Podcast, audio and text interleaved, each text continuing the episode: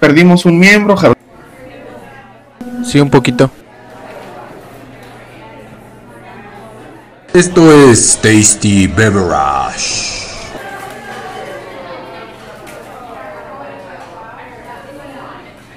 Y luego.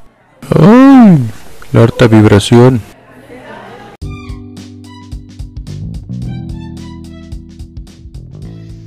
¿Qué tranza mi gente? Sean bienvenidos todos ustedes a un episodio más de su Tasty Beverage. Como cada semana yo los saludo desde la hermosísima ciudad de Acámbaro, Guanajuato.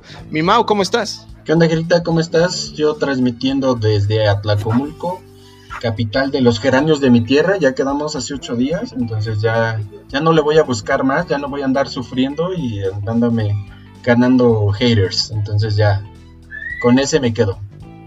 Múdate, güey. Múdate para que tengas la ciudad del algo. Mientras, en lo que, en lo que ando por aquí, pues mientras me quedo con eso, ¿no? Ya, este, voy a ir viendo a ver en dónde me, me mudo para ver si, este, pero todo, obviamente me voy a tener que mudar a algo chido, ¿no? O sea, tú tienes el pan y ya te crees mucho, ¿no? Entonces tendré ahí que buscar Güey, la, el pan, la el ciudad de la el pizza, nombre. algo, algo. Me, me me voy a mudar, ya, decidido. No, no te mudes, güey. que necesitamos una ciudad donde tirarle carrilla, güey. Entonces ahí quédate mejor, amigo. Si no, siempre se necesita ahí a alguien a, a quien agarrar de botana, entonces no hay nada como a, a- a mí y a Tlacomulco que, que nos agarren de botana. Está bien. Exacto. Los ya se amamos, fue el toluqueño, güey. ¿Qué quieres? Te toca. Ay, no es cierto, amigos de Toluca. Sí, ya sé, ya, ya se fue la bella este, Toluca, Ay, la esa, bella, no sé qué. entonces pues, La charquienta llovió. entonces ya. Me- No, güey, la... te voy a confesar la neta, yo le tengo mucho cariño a Toluca por los años que viví ahí, por lo que viví ahí, entonces ya me voy a callar con Toluca, pero como Atlacomulco, si me vale más. No, no es cierto tampoco, amigos de Atlacomulco. luego, luego por eso te andas muriendo en la neblina, ¿eh? Se llama karma, Pinche neblina. entonces ya, ya, ya, ya te la sabes. Pues sí, pero ¿cómo te fue en la semana, amigo? A ver, platícame. Bien, bien. Muy, muy este, tranquilo el clima. Sí, Te quedaste en casa. En casita, aquí guardaditos en casita. eh, estuvo rico, ¿no? La, la semana no, creo que ni frío ni calor, a lo mejor este, en la mañana sí está como la- las heladas han caído acá dos, tres medias masivas, pero digo, nada que, que sufrir o nada de, de lo extraordinario. Pues sí, sí, muy tranquila la semana, ciertamente. Muy a gusto el clima, creo que ya está bajando esta onda de, de los contagios y etcétera, etcétera. Espero, no, espero no sean datos que yo me estoy inventando. Eso fue un, No, nada un- más. un evento patrocinado Pero por bueno, el doctor ¿qué López? Gatel. Y sabes que vamos a vipear ese nombre, entonces pues ya, dil- dilo todo lo que quieras. Mi Mau, hoy te tenemos una sorpresita. ¿Cómo ves? Muy bien, sí, sí, tenemos ahí una sorpresita, una sorpresita para todos nuestros tasty escuchas. Y a lo mejor no es una sorpresita, ¿eh? Es una sorpresotota. Ahorita van a, a- a escucharla, van a ir viendo Sí, güey. todo su currículum. ¡Wow! O sea, increíble. Güey, leí ese currículum y a mis 30 me sentí idiota, ¿sabes? Me sentí como, no sé, inútil. ¿Qué dijiste? ¿Qué he hecho yo estos tantos años de mi vida? O sea, salí con el título y hasta ahí. Sí, güey, te digo, o sea, yo, yo dije, güey, pásame tu currículum, güey, no sé. Pero bueno, mira, la íbamos a presentar, güey, pero la neta, después de leer ese currículum, no me siento tan digno y vamos a darle chance a que ella se presente solita. ¿Qué te parece? Excelente. Así que, mis queridos Tasty Escuchas, tenemos a nuestro primer invitado de esta temporada, señorita Sinaid. Buenas noches, ¿cómo está usted? Hola Gerardo, Mau, qué gusto escucharlos. Bien, muy bien aquí, saludándolos. Muchas gracias.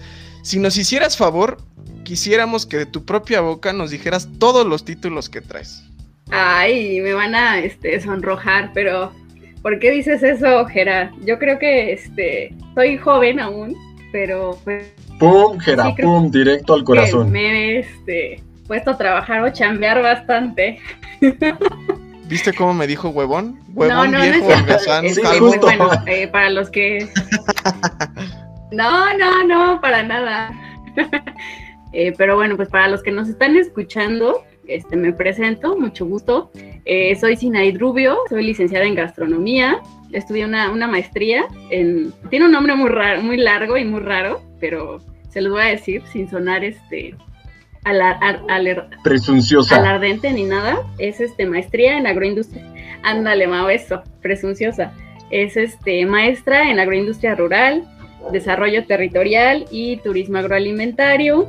Y pues también soy una trotamundos, he andado de aquí para allá, este, he tenido la oportunidad de salir de nuestro famosísimo país y pues este, me ha tocado conocer las tierras asiáticas, un poquito de África, un poquito de Europa y pues aquí conocer también nuestro país, ¿no? Que tenemos cosas súper bonitas y también este, ya casi ahí llevo el mapita completo.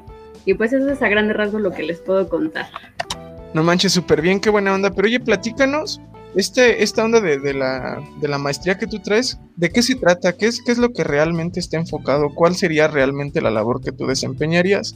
Ahora sí que ejerciendo la maestría que traes encima. Pues mira, Jera, para este, sencillas palabras, es, eh, te preparan como ser, para ser consultor o consultora, en este caso, y pues es para orientar y desarrollar proyectos en el sector rural. Ustedes saben que es un sector bastante pues olvidado, hay muchas, muchos programas que a lo mejor ahí se, eh, pues, se envían, ¿no? Sobre todo de gobierno, pero a veces las personas que, que pues lo reciben no tienen como la, eh, pues sí, la, capacitación o no tienen eh, pues la asesoría pues suficiente para desarrollar esos proyectos. Entonces nosotros estamos capacitados justamente para atender esos eh, proyectos en el área rural y pues qué mejor que alguien, ¿no? Porque muchas de las personas de esas zonas rurales pues también quieren mover productos, ¿no? De alimentos y bebidas. Sí, claro. Y entonces en conjunción con tu, con tu, ahora sí que con la, con la profesión que estudiaste, ¿cuál sería como la, la perfecta amalgama que harían entre tu,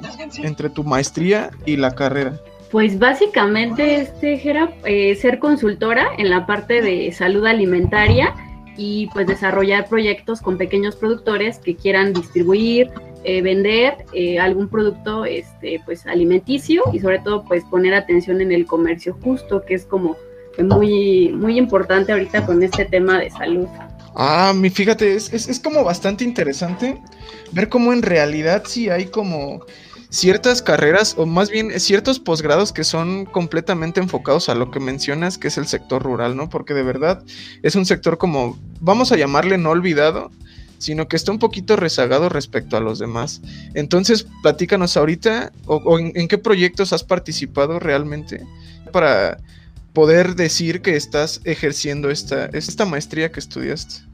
Sí, Gera, pues mira, este, les comparto que esta maestría pues es profesionalizante, ¿qué quiere decir que es muy, muy aplicada, o sea, no es como de esas maestrías que nada más haces la tesis, literal, y queda ahí este, pues, guardada, ¿no? Sino este, más bien es un proyecto aplicado, obviamente trabajas con una comunidad y pues el proyecto que yo desarrollé durante casi dos añitos y medio fue eh, trabajar en una zona rural del noroeste del Estado de México con la etnia Mazagua y este, desarrollé un, recetario de eh, pues, recursos de recolección, es decir, todo lo que crece de manera silvestre y nosotros pues este, lo consumimos en mercados, en tianguis. Entonces todos estos productos tienen un valor súper importante, y ustedes también gastrónomos lo saben, y a veces pues no son tan, eh, pues sí no son tan conocidos y mucha gente desconoce como que ese valor que tienen tanto nutricional como alimentario. Entonces yo desarrollé este recetario, ahora sí que fui a, eh, aprender de las maestras cocineras y pues ellas me enseñaron pues los lugares donde los recolectan, cómo los preparan, entonces en ese recetario se compilaron pues las técnicas, los ingredientes y sobre todo pues los saberes, ¿no? Ancestrales de estas cocineras. Ok, Sina, muy bien. En, este, en esta investigación, ¿qué fue lo que más te, te sorprendió, te gustó te costó trabajo? No sé, platíquenos ahí un poquito más de esta investigación. Pues yo creo que lo más difícil, Mao, y dijera de hacer trabajo de campo es eh, pues acercarte a las personas, ¿no? Porque realmente uno llega como ajeno eh, a estas comunidades rurales donde pues a lo mejor no hay tantos habitantes, la mayoría de las personas se conocen y de repente pues sí llega como que una ajena, es así como de, ¿y esta que vino, no? Entonces sí es como lo más difícil, como tener esa mm, apertura o literal, ¿no? Que te abran este, la puerta de su casa, la puerta de su familia. Eso es creo que lo más difícil. Este, pero pues bueno, también ahí en la maestría nos enseñan una parte de etnografía, entonces como que tienes las herramientas para poder acercarte a las personas, ¿no? No es fácil, no, no es fácil, pero este sí como que vas como, eh, como más amortiguado, ¿no? Así como que a lo que te vas a enfrentar. Entonces, eso es como lo, lo más difícil. Y pues algo padre, pues es que las personas eh, ya durante el desarrollo del proyecto se prestaron bastante, entonces puedo atreverme a decir que se adueñaron, ¿no? Se apropiaron del proyecto y al final pues participaron es muchísimo mejor de lo que yo esperaba, que eso es como lo, lo ideal. Qué buena onda. Este, este recetario que desarrollaste, ¿lo podemos encontrar en algún lado o algún lado que donde lo podamos descargar?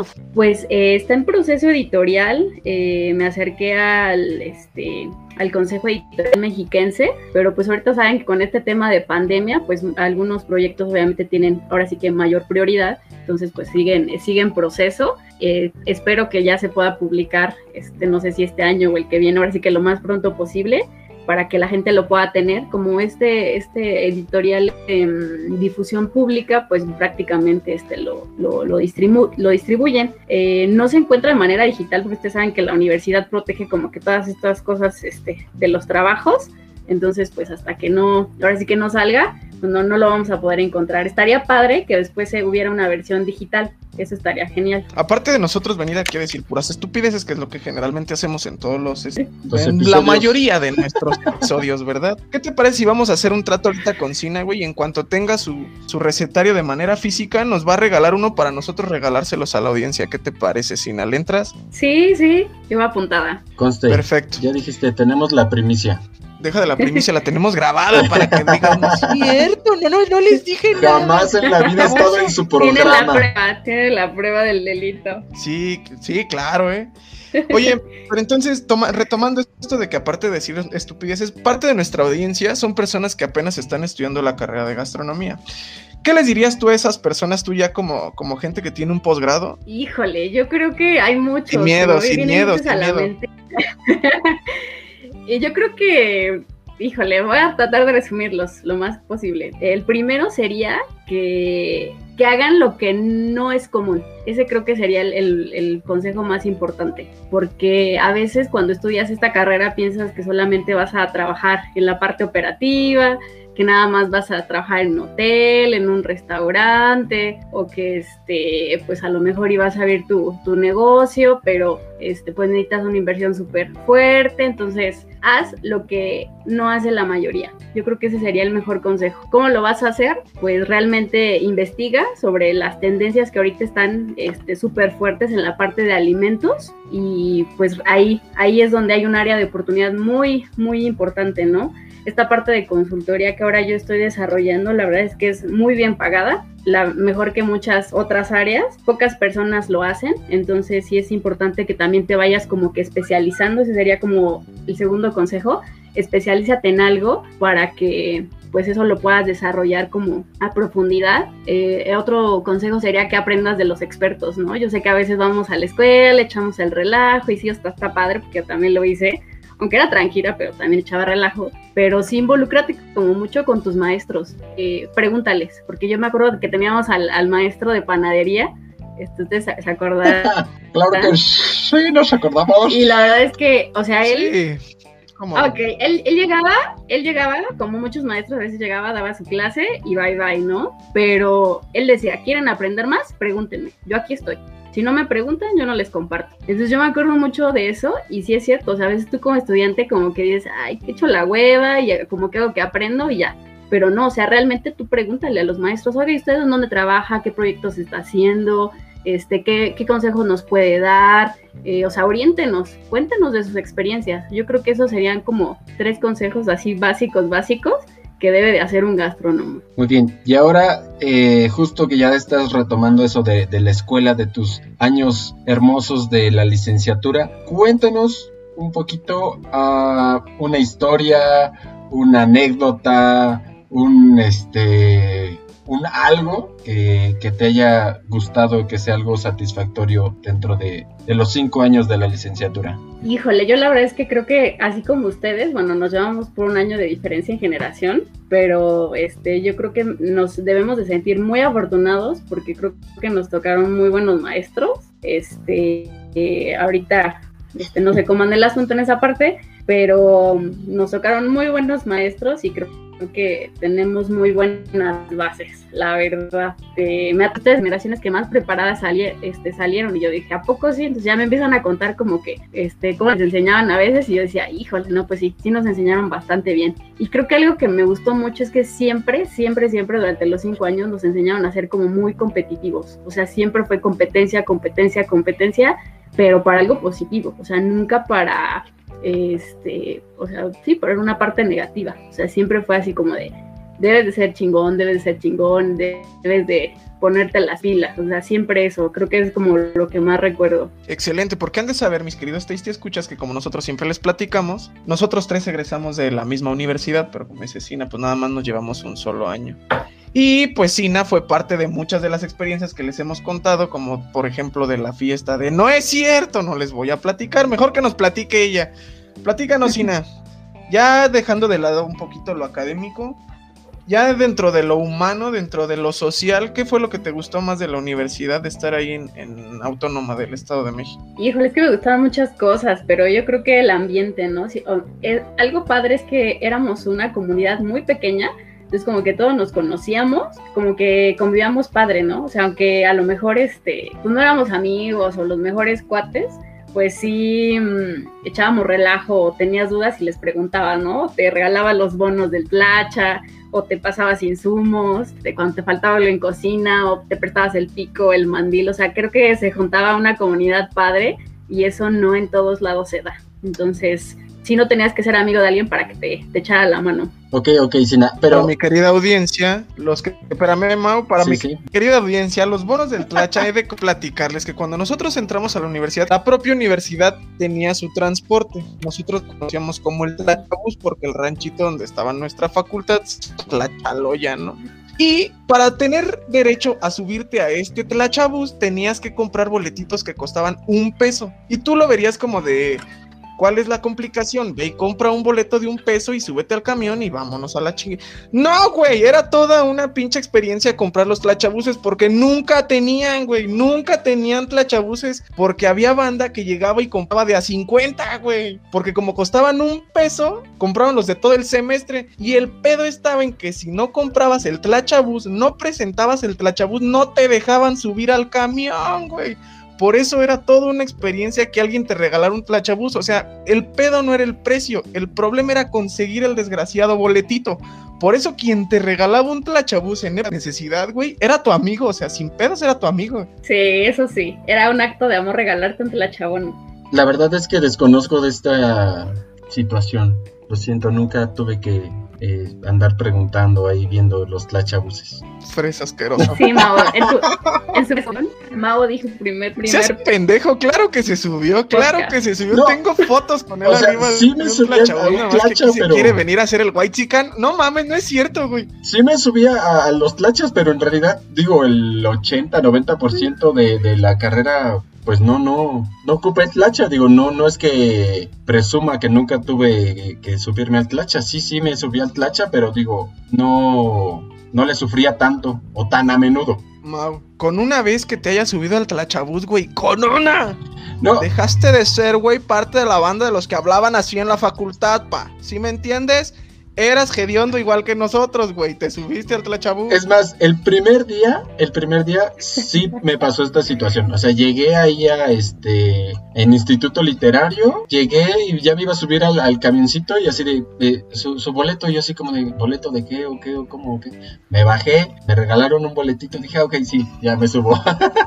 Pero no sé si te acuerdas, güey, que, o sea, estaba, era una logística muy mal planeada porque donde pasaba el camión, el boletito tenías que ir a comprarlo hasta como una cuadra después. que estaba como una cuadra atrás, cabrón. Entonces, sí, güey.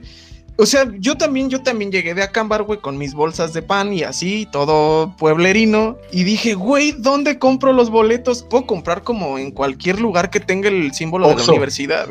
Resulta que llego y pregunto y me dicen, ¿qué es esa mamada? O sea, sí, exacto, güey. Nadie sabía lo que era un tlachabono, güey, hasta que llegabas a, a Biblioteca Central, era verdad, y ahí los comprabas, güey. Pero no en todos lados, nada más en la tiendita donde vendían los productos oficiales de la universidad. O sea, hasta eso eran mamones. Es que era un en producto tienditas, oficial. en, en- en las tienditas, bueno, en la cafetería, que, que para empezar no, no era cafetería, era una, una latita ahí, en medio del, del estacionamiento, ahí también los podías comprar. Con las guarniciones. Sí, de hecho, en, to- en todas las, eh, como de Fondict, ¿verdad? Se llamaba Fondict, se llama, se llamaba Fondict. Sí, Fondic. Sí, en esas. Ya des- gracias al no sé quién se le haya ocurrido que dijo, güey, pedir un boletito de un peso es una mamada. ¿Te acuerdas que nos dieron unas, como unas credenciales, güey? Y ya después de esas credenciales ya era con tu credencial de la universidad, lo que debió de haber sido desde el principio de ese servicio. Gracias. Pero también, ¿quién? No sé, yo digo que sí, sí estaba mal planeado. A lo mejor nunca pensaron o vieron la necesidad de que con la credencial pas subieras, ¿no? A lo mejor dijeron cualquiera se puede subir con un tlacha y a lo mejor algu- hubo alguna situación X mala o algo así y a lo mejor ya fueron lo decidieron que fueran las credenciales, ¿no? Sí, en eso sí, Mau. Creo que Mm. fue cuando pusieron los torniquetes en toda la universidad. Ahí fue cuando ya no este, dejaron de salir los tlachabonos y ahora sí ya te daban tu credencial y ya se le enseñabas al chofer y ya te dejaba subir, pero eso ya fue creo que cuando íbamos más de, a más de la mitad de la carrera. No, pues eso de los torniquetes a nosotros nos tocó tlacha- final. Ujú, Sí, a nosotros nos tocó ya para salir los torniquetes, que también eran una lata, porque te acuerdas que tenías Pasabas que tu credencial y no pasaba. que diera vuelta, güey. y no pasaba, y no pasaba, y no pasaba. Entonces, Y casualmente nunca la detectaba. Sí, o sea, sí, nunca cañón. la detectaba. Y siempre te tenía que poner el vigilante la, la de Exacto. ellos. Sí, siempre, siempre. Imagínate cuando traías prisa que tenías. Y todavía teníamos que llegar a estacionarnos a CEU y subir las escaleras hasta el salón, no manches. O sea, o sea, teníamos clase en la pajarera y todavía no pasaba la, la tarjetita, tu credencial, y tú dices, no, es que sí, sí estudio aquí, mire, no, es que seguro es falsa, no, que no, aquí está. Tengo clase hasta allá en la pajarera. y todavía el maestro tenía el cinismo de decirte, ¿y por qué llegaste tarde? Le platico, me deja pasar y ya. ¿Qué otra? esa- esas clases en CEU eran mortales. Así es, justo eso, eso iba el tema que iba a tocar, Sina.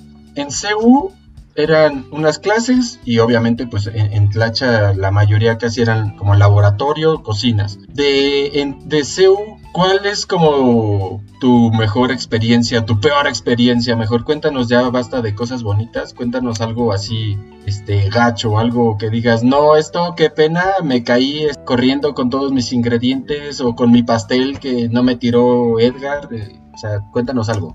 Eh, no, yo creo que lo, peor de todo de, ese, de ir a CEU a mí no me gustaba. O sea, siendo honesta, yo odiaba ir a CEU porque todos los compañeros de la facultad que no eran de la carrera, de la otra, eh, nos miraban como bicho raro. O sea, siempre a mí me tocaba mala suerte porque siempre que tenía que ir a CEU a control escolar o a la biblioteca porque no teníamos al inicio en gastro, era ir con tu pantalón de cocina y con tu este, bolsa de insumos o tu mochila cargada y todos te veían raro, así como de, ay, este ya vino de gastro. Entonces era como mala onda de ellos, ¿no? Que éramos de la misma facultad, pero yo siempre me sentí incómoda. O sea, nunca hubo como compañerismo en esa parte. Sí, siempre fuimos como los arrimados, ¿no? O sea, como los que llegamos. Éramos ahí, los ¿no? raros, así como de, ah, ya llegaron los de gastro. Así, así literal.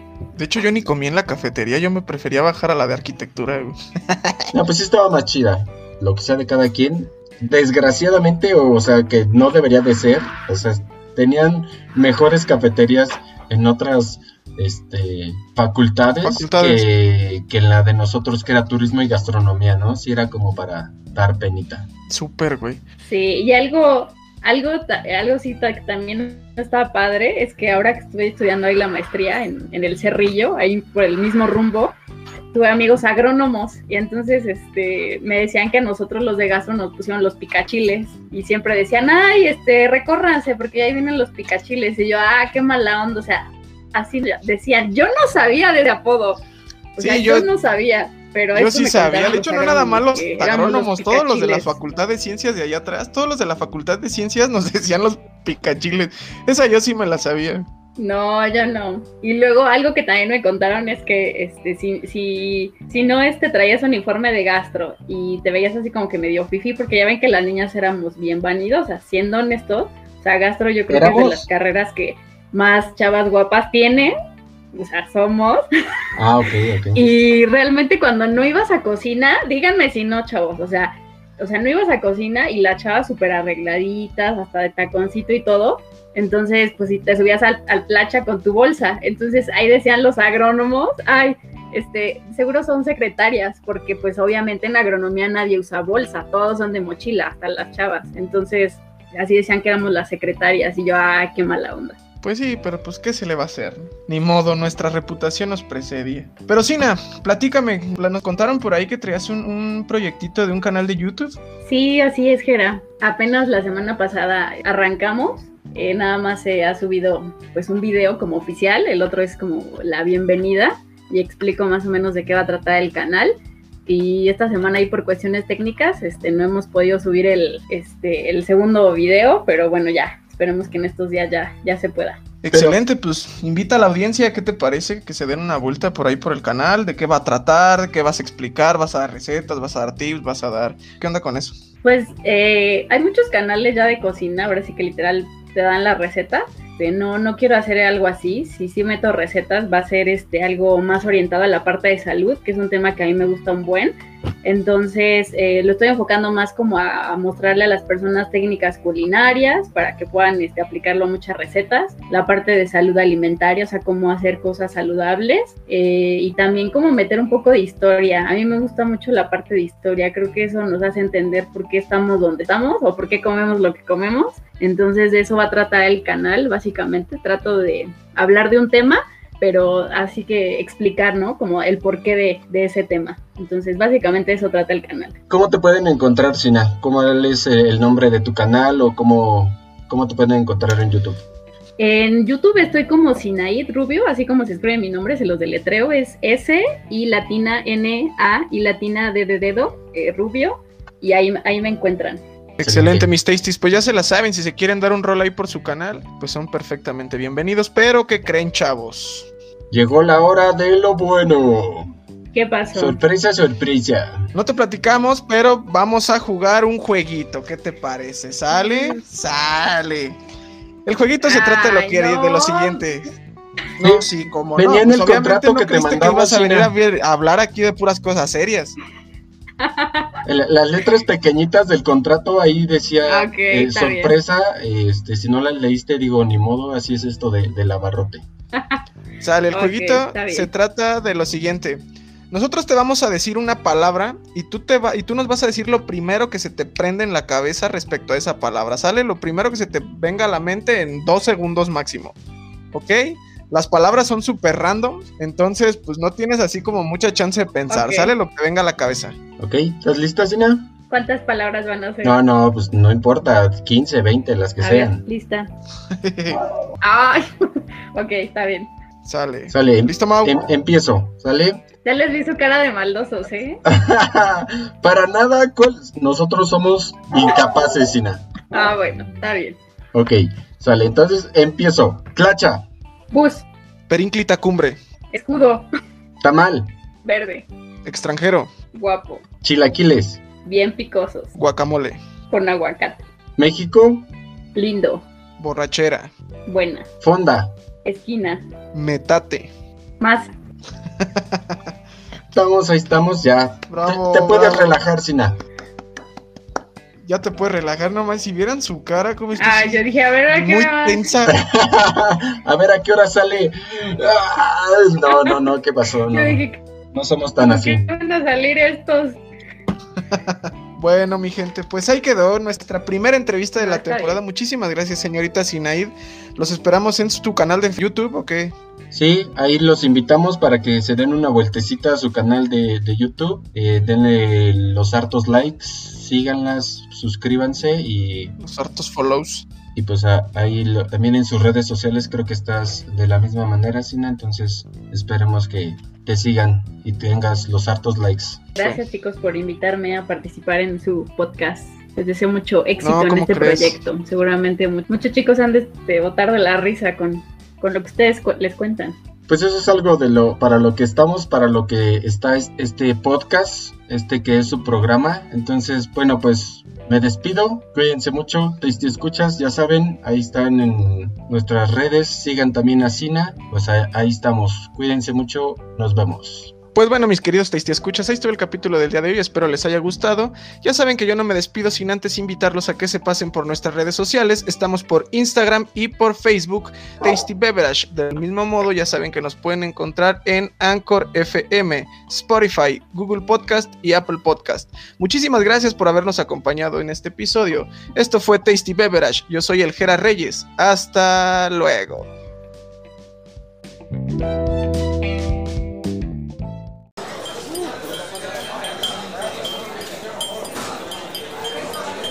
Esto fue Tasty Beverage.